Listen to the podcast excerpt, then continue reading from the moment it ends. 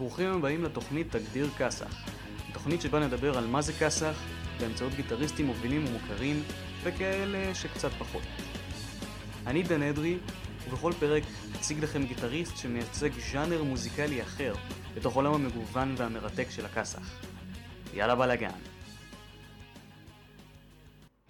אז שלום רב לכל המאזינים שלנו, וברוכים הבאים לפרק השני. טוני איומי. בשבילי הפרק הזה מיוחד מאוד, מאחר והוא על הגיטריסט הראשון שהתעניינתי בו, ושהוביל אותי לתוך הז'אנר הזה בכלל, של heavy metal. עד היום הוא עדיין אחד מהגיטריסטים האהובים עליי, בעל סיפור חיים מאוד לא שגרתי, מלא בעליות ומורדות, ולפעמים אפילו שנוי במחלוקת.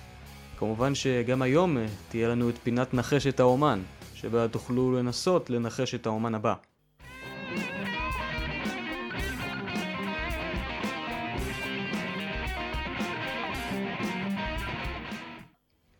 הוא גיטריסט, מלחין וכותב שירים בריטי. היום היא קנה את תהילתו כאחד מאבותיו של ז'אנר האבי מטאל, וכאומן שהשפיע רבות על הסגנון, ונחשב לאחד מהגיטריסטים המשפיעים ביותר בכל הזמנים. ברשימת עשרת הגיטריסטים במטאל של כל הזמנים של גיבסון, מדורג היום היא במקום הראשון. מגזין הרולינג סטון דירג אותו במקום ה-25 ברשימת 100 הגיטריסטים הטובים בכל הזמנים. בגיל 10 החל ללמוד אמנויות לחימה שונות כגון ג'ודו, קראטה ואגרוף, על מנת להגן על עצמו מהכנופיות הרבות בברמינגהם, בשכונתו המפוקפקת. בתחילה נמשך היום מלתופים, אך עקב הרעש הרב שיצר הטיפוף, פנה על גיטרה, כשהוא מושפע מאומנים כגון הנק מרווין והצלליות. בגיל 17, ביומו האחרון בעבודתו במפעל המתכות, נפצע היומי בידו ואיבד חלק מאמתו וקמיצתו. התאונה במפעל ואצבעותיו הפגומות השפיעו על הצליל של נגינתו, והאקורדים הנמוכים שיצאו מהגיטר שלו הפכו לסימן ההיכר של הלהקה. היום היא נחשב לאחד הגיטריסטים הטובים והמשפיעים ביותר בכל הזמנים. הצלילים הייחודיים שהפיק מהגיטרה שלו, הריפים האימתניים, הסולואים בעלי הסאונד הנמוך ונגינתו הייחודית השפיעו על דורות של מוזיקאים. אפילו עליי. ב-2005 דירג אותו מגזין מטאל המר במקום הראשון בסקר מלכי הריפים ב-2007. דירג אותו מגזין Classic Rock גם, במקום השישי ברשימת 100 גיבורי הגיטרה הפרועים ביותר. בשנת 2012 הוא עוד פעם זכה ודורג במקום השביעי ברשימת נגני הגיטרה הטובים בכל הזמנים, של מגזין Guitar World. ברשימה אחרת באותו מגזין הוא דורג במקום הראשון. מנהיג להקת ג'ת'רו טול, איאן אנדרסון, אמר על איומי, טוני הצליח להפוך פגם פיזי בגופו למשהו שעשה אותו לאגדת גיטרה. זה בעצם, זה משהו שחשוב גם לי, בהתייחס לטוני. מאחר והוא הצליח להפוך סוג של נכות לאחד הנכסים הכי גדולים שלו. זה דבר שבשבילי הוא מעורר השראה מאוד. בהתייחסו להיום היא אף אמר ג'ין סימונס, האיש שהמציא את הריפים שהקימו צבא של נגני גיטרה. גם אני ביניהם. רוני ג'יימס דיו הגדיר את איומי כמאסטר הריפים האולטימטיבי. רבים רואים באיומי כאומן שיצר את ה heavy metal במו ידיו. גיטריסט להקת קווין, בריאן מיי, החשיב את איומי כאב האמיתי של heavy metal. אדי ון היילן טען כי ללא טוני ה heavy metal כלל לא היה קיים. ג'יימס הטפילד, מלהקת מטאליקה, שהושפע ישירות מאיומי, כינה אותו המלך של הריף הכבד.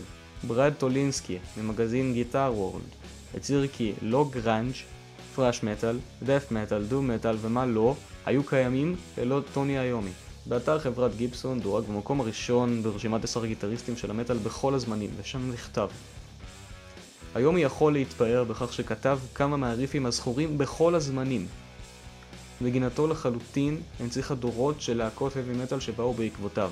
מבחינה אישית גם, אפילו אבא שלי סיפר לי שבנערותו, בגילי העשרה, הוא וחבריו היו שומעים הרבה מיצירותיו של טוני איומי. הרבה מהשירים שלו, ואפילו קיבלו השראה ממנו, ניגנו חלק מהשירים שלו, ביחד עם בלק סארה.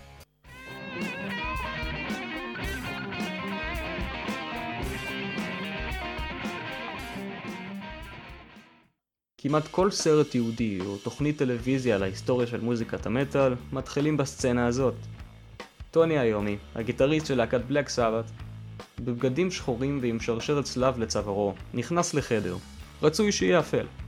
מתיישב על כורסה, רצוי שתהיה גותית, ואז המצלמה מתמקדת באצבעות הקטועות שעל כף ידו הימנית. והוא מתחיל לספר את הסיפור על תאונת העבודה שהייתה לו בגיל 17. תאונה שבזכותה, בין השאר, נולד סגנון מוזיקלי חדש, רועש, כבד ומורבידי יותר מכל המוזיקה שקדמה לו. קראו לו heavy metal. ועכשיו לרגע שכולם חיכו לו. המסתורין מאחורי הקסם שבאצבעות של היומי. זה קרה ב-1965. היומי היה נער מברמינגהם שבאנגליה. העיר ברמינגהם זכתה לתהילה כמובילת המהפכה התעשייתית באנגליה, ובעקבות זאת קיבלה את הכינוי סדנת העבודה של העולם, או עיר אלף המלאכות. כך שרוב העבודות הזמינות בעבר היו עבודות מפעל תעשייתיות.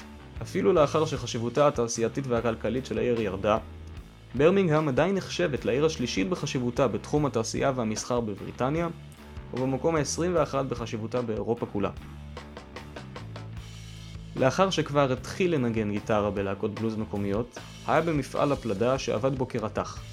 זאת הייתה משמרת אחר הצהריים, והיום היא כלל לא היה אמור להיות שם.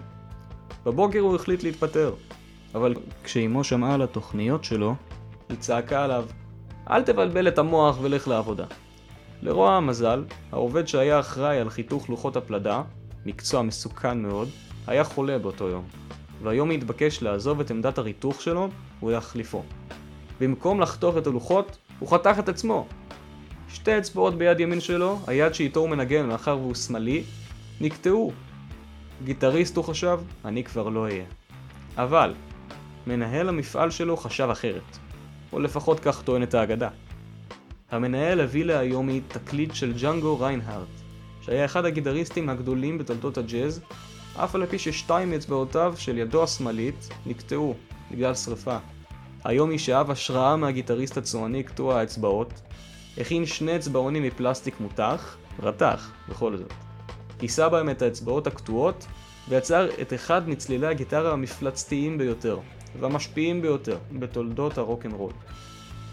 בלק סבת, הלהקה הרצינית הראשונה שבה היה, הוציאה בסוף 1970 את האלבום פרנויד, שכלל המנוני מטאל נצחיים, ומאוד אהובים גם עליי, כמו איירון מן, וורפיגס, וסיפק את התבנית שעל פיה נוצקים עד היום אלבומי מטאל ורוק בכללי.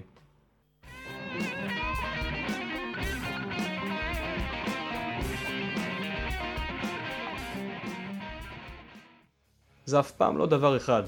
להקות גדולות באות תמיד עם חבילה של כמה דברים שהופכות אותן למה שהן, אומר מתן כהן, הגיטריסט של להקת המטאל הישראלית בית ספר.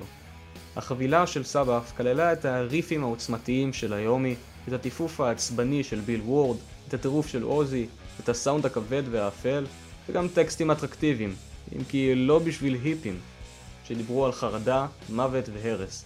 בתקופה שבה החלום של הסיקסטיז התרסק על הרצפה לאחר שלקח מנת יתר. בלק סבף לא דיברו לצעירים ממעמד הביניים, אלא יותר לצעירים מהמעמד הנמוך. הם בעצמם באו משם. הם היו ערסים של מוזיקה. כל הסיבות האלה הן מה שהפך את בלק סבת ואת טוני איומי ליוצאים מן הכלל. ואלו שהביאו לעולם את הכסח האמיתי, שמכאן רק הלך והשתכלל. ועכשיו לפינת נחשת האומן.